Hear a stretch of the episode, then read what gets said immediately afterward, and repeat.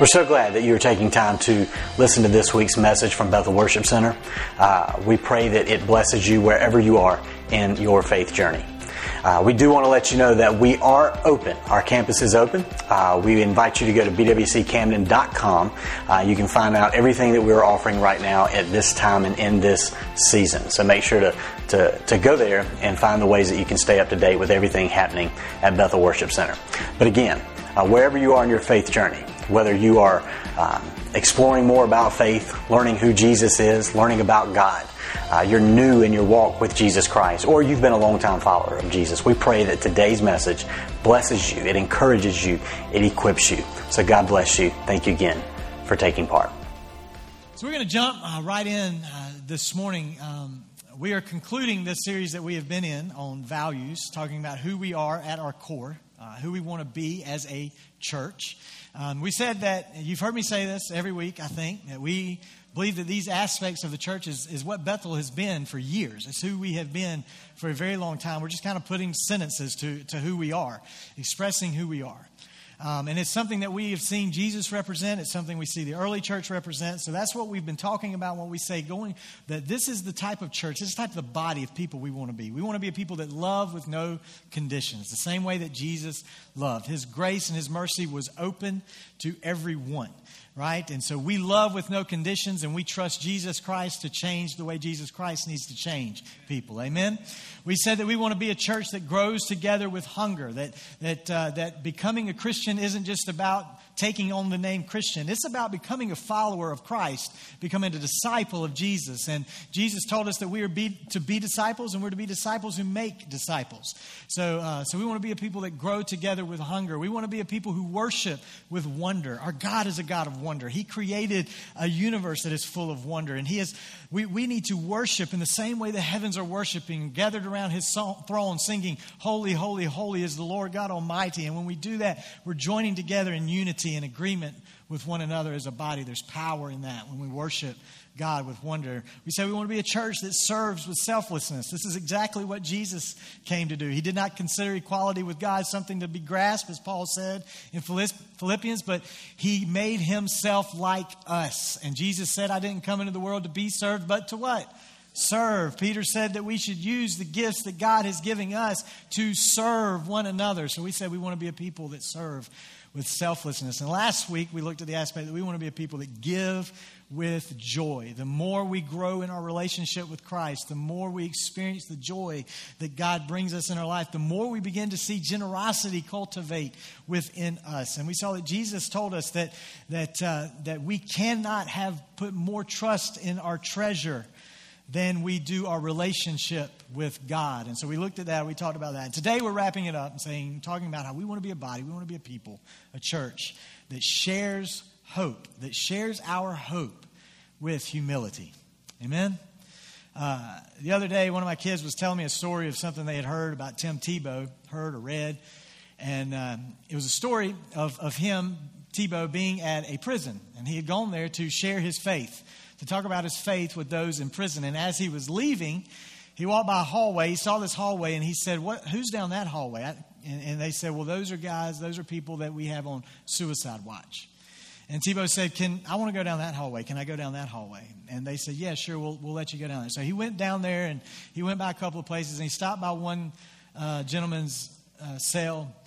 And as he's talking to him, the guy just begins to cry, begins to weep. And Tebow's talking to him. He asks, What's going on, man? And the guy said, I had just been praying, God, if you are real, show me you're real.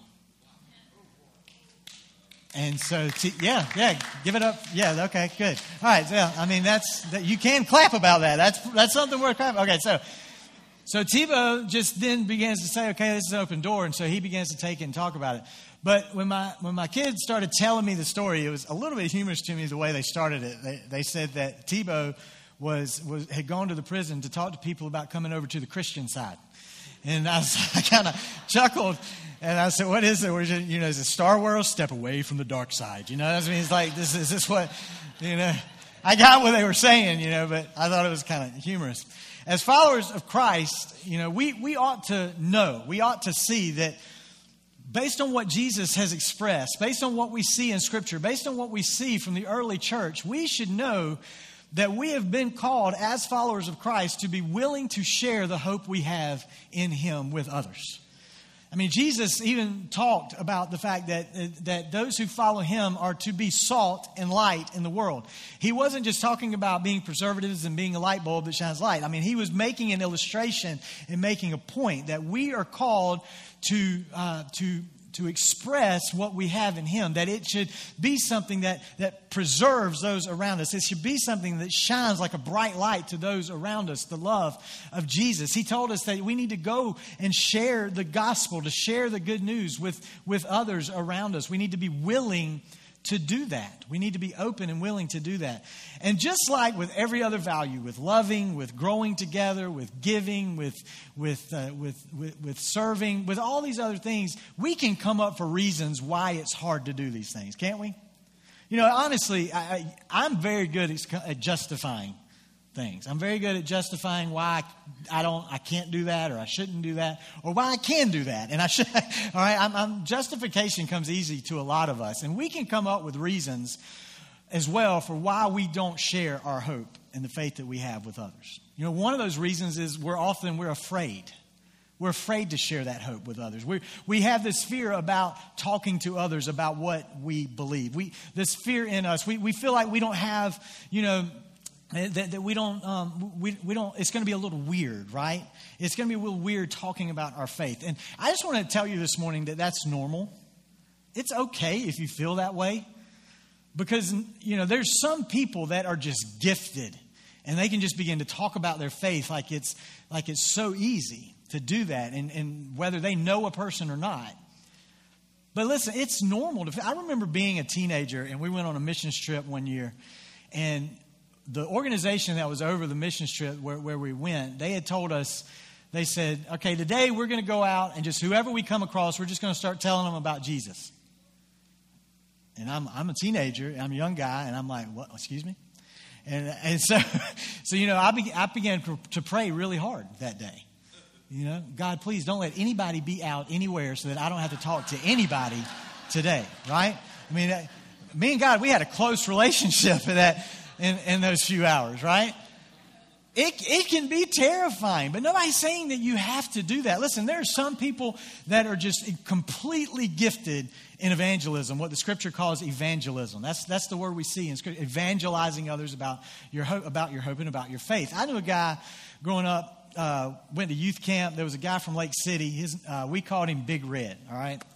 Just a, a phenomenal dude. He is now a pastor down in Florida. And he has this knack, he has this ability. He can strike up a conversation with anybody. He, he doesn't have to know you, he doesn't have to know where you came from, who you are. He can strike up a conversation with you and in minutes have you eating from the palm of his hand and he can about Jesus Christ. Not because he's manipulative, he just has this gift that's a person that has a gift of evangelism that we see talked about in Scripture. You know, they just have this ability. We may not all have the gift of evangelism, but we all, as a follower of Jesus Christ, have the responsibility to share our hope and share our faith in Christ. The thing is, we have to figure out exactly how God has wired us to do that, how God has wired us to be able to to make that happen. Another reason kind of lines up with this, it kind of plays into the fear thing Another reason that we often don't share our hope is we don't feel like we're qualified to do it. We don't feel like we have what it takes. We're afraid we don't know the answers. We're not going to know the answers to the questions that are being asked. We're not going to be able to explain exactly what needs to be explained to be able to share our hope with someone else. And I get that, I understand that, but here's what I want to just challenge us on and make us think about today. If we constantly think about, I don't have what it takes, we're putting too much trust in the wrong place. We're putting too much trust in our own ability to share our hope and to share our faith. We're putting more trust in ourselves than we are in God and His Holy Spirit to speak through us, right? The gospel can reach anyone, anytime, anywhere, at any place, all right? The thing is, we just have to be open and willing to allow God to use us however He wants to use us to let that light shine and to be the salt in the place that He has called us to be. Another reason that we don't want to share our hope, and you know, is we don't want to become a, we don't want to come across as pushy. We don't want to come across as you know forcing someone to take something from us that that isn't. And I just want to let you know today, you don't have to be pushy. In fact, more times than not, you probably shouldn't be pushy. All right. We don't have to take every conversation and make it a religious conversation. All right. Does, that doesn't have to happen. When someone comes to you and begins to tell you about a deal they got at a store and a discount they got on outfit, you don't have to turn that around and say, Let me tell you about something you can get for free. It'll cost you your life, though. You know, I mean, that's just, that confuses people, right? So you don't have to be pushy. You don't have to. You don't have to turn everything in religious conversation. It's funny for me as a pastor. When anybody finds out I'm a pastor, the conversation quickly becomes a religious conversation. You know, I, I am a pastor, but I'm a dude too. You know, I mean, so I remember being on a golf course one day with, with a friend of mine, and we, it was just a twosome, and golf course was crowded, so they put us with another twosome, and one of the one half of that twosome had been, uh, you know, helping themselves to get through the day, if you know what I'm saying. Um, and so uh, so they paired up with us, and so we go off. And the, the, you always expect this question. You know what the question is, right? So what do you do? Right, exactly. What do you do? I'm a pastor. All right. I think I think the guy said, "Oh, expletive." You know, I, you know, I think that's kind of what what happened there.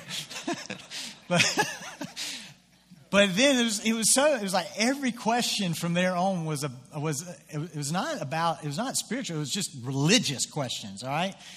And I'm trying to stir the conversation and make it different, but his is all religious, you know. What kind of Bible do you use? Is it KJV? Is it, brother, I mean, that's not really the important thing here. You know, so, but it's funny, but every conversation doesn't have to turn. Just have conversation, talk to people, be open.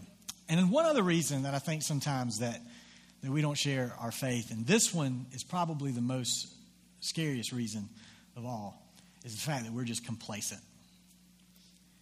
We don't see the importance of it. Someone else will get to it.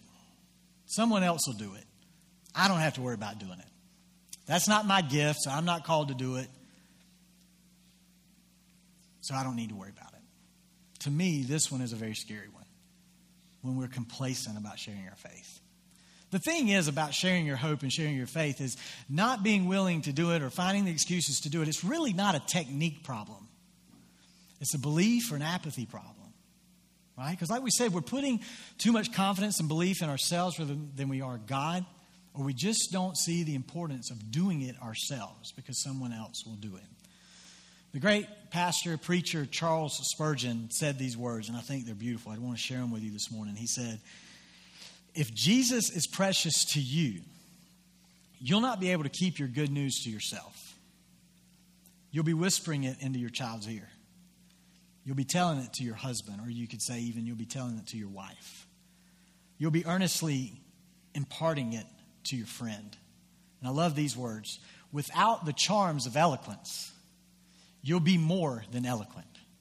In other words, he's saying, with, you think you can't do it, you think you don't have what it takes, you think you can't share it right. Without those charms, you'll be more eloquent than you realize. Why? Because your heart will speak and your eyes will flash as you talk of his sweet love. He goes on and he says this He says, It cannot be that there's a high appreciation of Jesus and a totally silent tongue about him. If you really know Christ, you're like one who has found honey You'll call others to taste of his sweetness. You're like the beggar who's discovered an endless supply of food.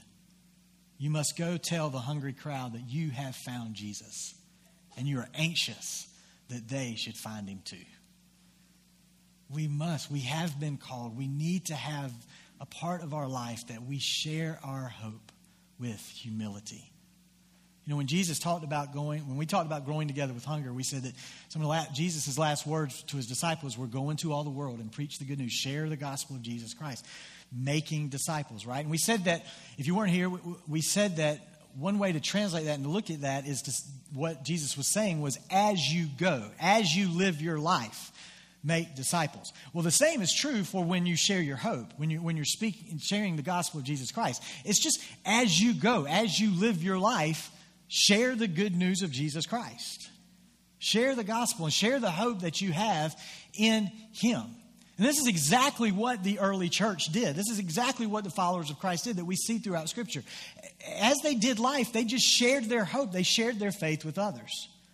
And if anyone had a reason for not sharing their hope and their faith, it was the early church.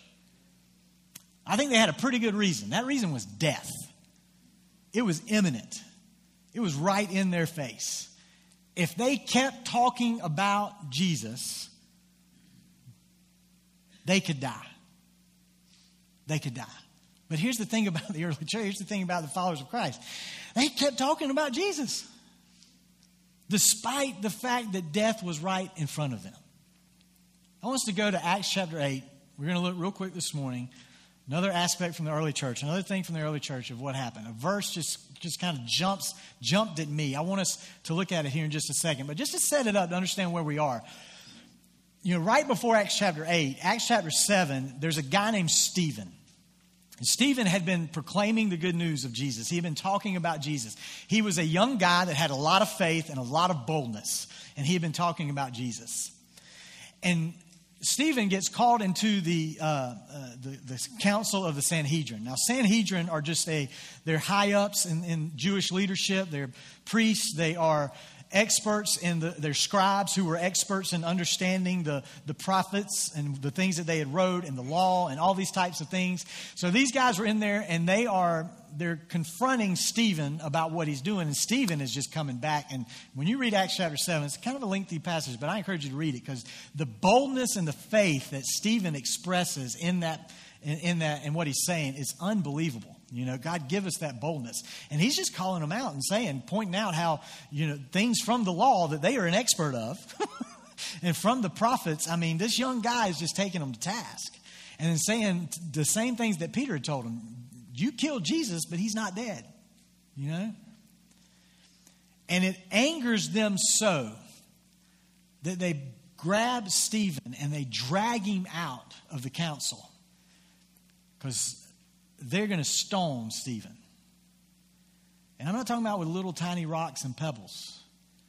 They pick up these big, huge rocks and boulders. In fact, they're taking their coats off, the scripture tells us. Why? Because they don't want anything kind of holding their arm back, hindering them from being able to, to get a good, strong, hard throw in there, right? And they stone him. And they lay their coats at a guy named Saul's feet. And we're going to see here in Acts chapter 8, as we start with verse 1, that Saul was approving all of this as it happened. So, Acts chapter 8, verse 1 says Saul was one of the witnesses. He agreed completely with the killing of Stephen. We go on, it says, a great wave of persecution began that day. Now, I just want us to think about that for a second. A great wave of persecution, and think about their persecution, sweeping over the church in Jerusalem. And when it's talking about the church in Jerusalem, it's, it's talking about those who were following the way of Jesus Christ, who were accepting Jesus as the Messiah, because not all Jews were accepting Jesus as the Messiah. In fact, those were the ones that were killing them. It said, All the believers, except the apostles, were scattered through the regions of Judea and Samaria. So, this is where we're starting to see where Jesus told them, You're going to go into all the world and be my witnesses. You're going to go into Jerusalem and Judea and Samaria and then to the ends of the earth. Now it's beginning to happen. Verse 2 it says, Some devout men came and buried Stephen with great mourning. Then verse 3 But Saul was going everywhere to destroy the church. It was his vendetta. This is what he was out to do. He went from house to house, dragging out both men and women to throw them into prison. And then listen to verse 4. Listen to what it says. Look at what it says.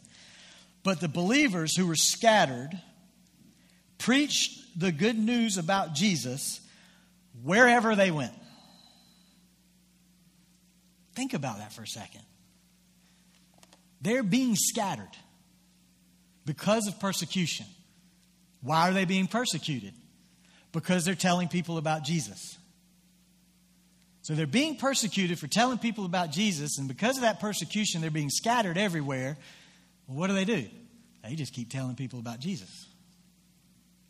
Now, you would think if you're being scattered because you're persecuted, you think you're scattering so that you can hide out, so that you can lay low, so that you know nobody knows where you are. They just keep telling people about Jesus. They keep talking about the hope that they have in Christ. How phenomenal is that?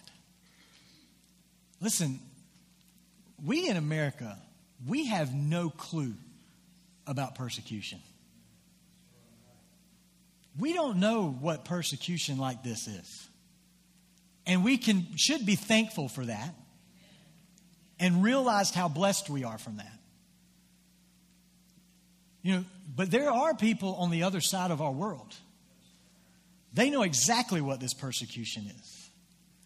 They're still living this persecution to this day, running for their life because they are followers of Christ. But even while they run, they still share the good news and the hope of Jesus because of how powerful it is to transform them and change them.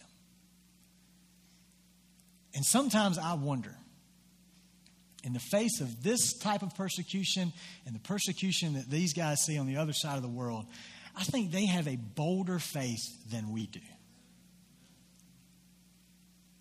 You know, I, I would, you know, yes, there's things that are you know, happening in our nation. I see them. I would be, I would be foolish to think that there's things that aren't happening, and you know, I get that, but we still don't know persecution like this.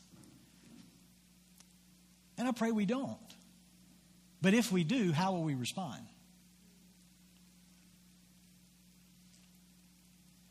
You know, Peter wrote in his letter, in his first letter to the church, to Jews who were being scattered for their faith because of persecution. He wrote to them about how they should handle it. I want us to look at it. Let's jump over to 1 Peter chapter 3. I want us to see what Peter tells these guys who are being persecuted because of their faith, how they should handle this persecution, how they respond, should respond, what they should do. 1 Peter chapter 3, verse 8, you may know it. Finally, all of you should be of one mind. Sympathize with each other. Love each other as brothers and sisters. Be tenderhearted and keep a humble attitude. Don't repay evil for evil. Don't retaliate with insults when people insult you. Instead, pay them back with a blessing. That's what God has called you to do, and He will bless you for it. For the scriptures saying, and he goes on and begins to quote the psalmist, he says, If you want to enjoy life and see many happy days, keep your tongue from speaking evil and your lips from telling lies. Turn away from evil and do good. Search for peace and work to maintain it. The eyes of the Lord watch over those who do right, and His ears are open to their prayers, but the Lord turns His face against those who do evil. Then he says, Now, who will want to harm you if you're eager to do good? But even if you suffer for doing what's right. So, what he's saying is, even if you are just a phenomenal person and doing everything the way that you should be doing, people still could want to persecute or mistreat you because of your faith. He says, God will reward you for it. So, don't worry or be afraid of their threats. Instead, worship Christ as Lord of your life. That's what you do. When your faith is persecuted, worship Christ. Worship Him. And then he says, and if someone asks you about your Christian hope, always be ready to explain it. But don't stop there. We keep going, and what does he say? But do this in a gentle and respectful way. Keep your conscience clear then. If people speak against you, they'll be ashamed when they see what good life you live because you belong to Christ. Remember, it's better to suffer for doing good if that is what God wants than suffer for doing what's wrong. Now let's jump to chapter 4. Just jump over to verse 4. He keeps going, and then he says this He says, Of course, your former friends are surprised when you no longer plunge into the flood of wild and destructive things they're doing. In other words, your life changes, so you stop doing some of the things you were doing at one point in your life. And so, because you stop doing those things, listen, your friends are probably going to be surprised that you're not the same way you used to be. And then he goes and he says, So they're going to slander you for that. He says, But remember, they'll have to face God, who will judge everyone, both the living and the dead. That's why the good news was preached. to those who are now dead. So, although they were destined to die, like all people, they now live forever with God in the Spirit.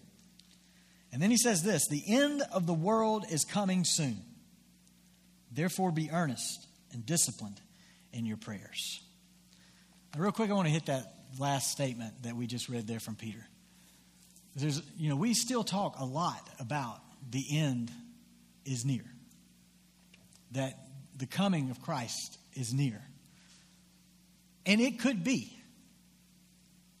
I, I would never say, no, I don't think we're close to the end times.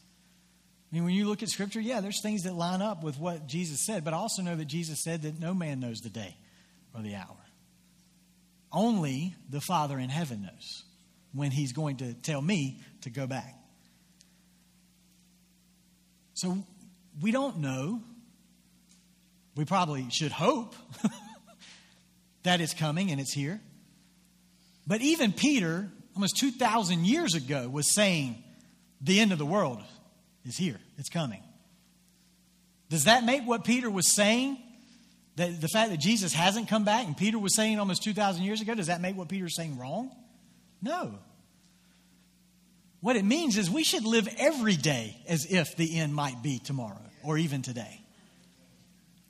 What's important, the important thing, is how we live. The important thing is how we're living. And are we sharing the hope that's allowing us to get through this life. There's a lot of characteristics that Peter mentioned in this letter of what we should have about us. A lot of characteristics. He said we need to love, we need to be tenderhearted, we need to be humble. Are those characteristics that we express in our life? Because those are characteristics that draw people to us. The opposite of those characteristics push people away from us. And then he tells us to be, to just focus on doing good. What is the good things that he's telling us to do? Well, it's the will of God. It's what Jesus wants us to do, the good that Jesus wants us to do. You know, listen, there's a lot of good things in this life. There's a lot of good things that we can back, that we can be a part of. But I'm afraid that sometimes we think even those good things, and we make those good things the most important thing, and of first importance when they're not. The only good thing that's of first importance is the gospel of Jesus Christ. We are called to share our hope in Christ and nothing else. If we were to go back, if our conversations for the last year and a half had been recorded, if we were to go back and listen to those conversations, or if we were to go back, if you're a person that posts on social media, if you go back and look at all the posts you post on social media over the last year and a half, where would people say you're putting your hope?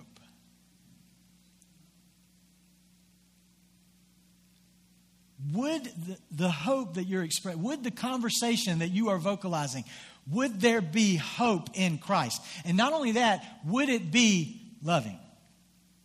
Would it be tenderhearted? Would it be humble? Is it attacking another side, another person, another concept? Because if it is, then that's not what we're called to. We're called to share our hope in Christ. So we need to look for opportunities to share our hope with humility. We need to look for opportunities to listen to someone else's story. Listen to someone else's story. Real quick, in the end of Acts chapter 8, we see Philip. It tells us that Philip comes across an Ethiopian who's reading the prophet Isaiah. And then Philip begins to explain to Isaiah what's happening in that passage. And then this Ethiopian says, I want this life. I want my life to, to, to take this, who Isaiah is talking about. And Peter, Philip's like, well, let me tell you who he's talking about. He's talking about Jesus. This is the guy that everybody else is all in a tizzy about, right? That's who he was talking about and he sees his life change. But there's something interesting when you read that, that passage of Scripture. You know, Luke is writing Acts. Well, Luke has had to hear Philip tell about this encounter with the Ethiopian. And Luke, when he writes Acts, he writes about who the Ethiopian is, what the Ethiopian does, and the fact that the Ethiopian is a eunuch. A eunuch, that's a very, I'll just say this, it's a very intimate detail. And the only way to know that intimate detail is that Philip had to listen to that Ethiopian story. Philip took an interest in the person and he listened to his story. How often do we listen to someone else and listen to their story? We need to look for opportunities to listen to someone's story. We need to look for opportunities to share our story. Everybody has a story, everybody has something that has happened in their life. You know, some, some people have stories of great God bringing them out of such great um, uh, addiction and, and, and pulling them out of this deep despair of a place. You know, some people have that kind of story. I told you that in Acts chapter 8 that Saul was the one that they were throwing the feet, their clothes at his feet. You know, you may know this, but Saul was the one that was on an encounter later we see in Acts chapter 9, and he was walking down the road, and Jesus came to Saul. And Saul had a first person encounter with Jesus Christ. And his life was completely changed. So he went that day from going around and grabbing people and throwing them in prison and wanting to kill them to now beginning to preach the very good news that he couldn't stand.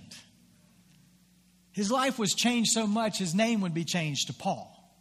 He would write almost two thirds of the New Testament in this Bible that we read. You know, I don't have that kind of story. I don't have that, that story like Paul has, that I was walking down the street and all of a sudden Jesus appeared to me. You know, I don't have that story. My, my story is different. My story was, was I, I, I joke and say that I think my mama gave birth to me in a church because I've been in church all my life. I mean, that's just been, that's been my, my life. I've, I've made mistakes. I've done things I shouldn't have done. I've made poor decisions. But the, the main aspect of my story is that God's grace protected me and guarding me from going into places and doing things that would have destroyed my life.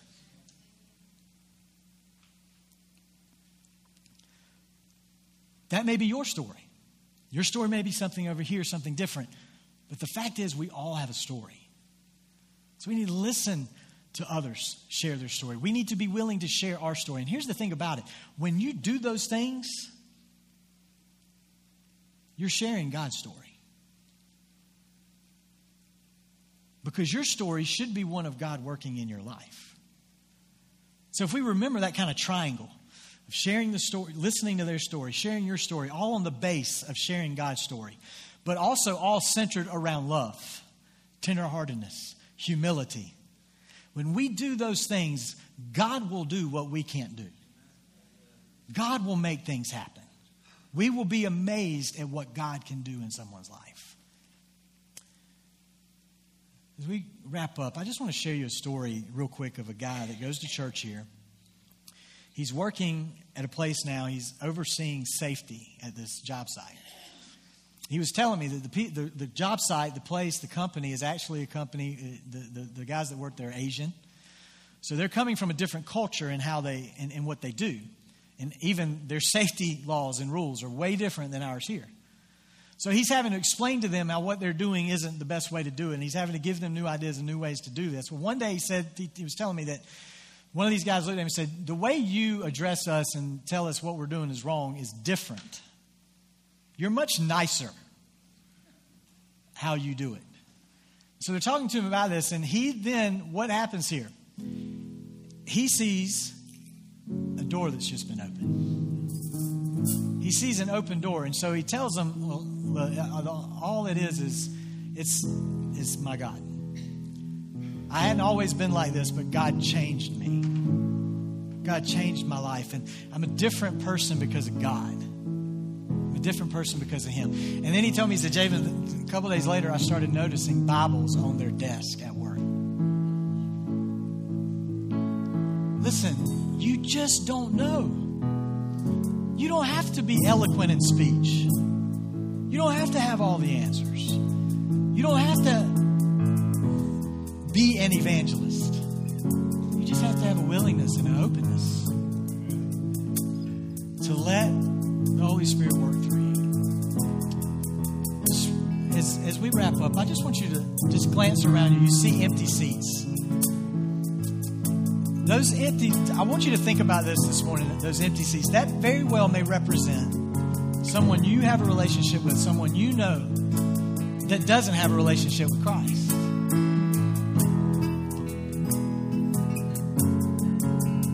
Begin praying and asking God, let me see the opportunities that you can use me to be a blessing to someone else, to share my hope that I have in you with humility. To, to care about someone. Because I guarantee you, someone cared about you in your life. That's why you're where you are today. You may say, No, I'm here because my mom or dad, my grandparents drug me here this morning. Well, they care about you. That's why they did that. but someone prayed for you, someone shared their hope with you.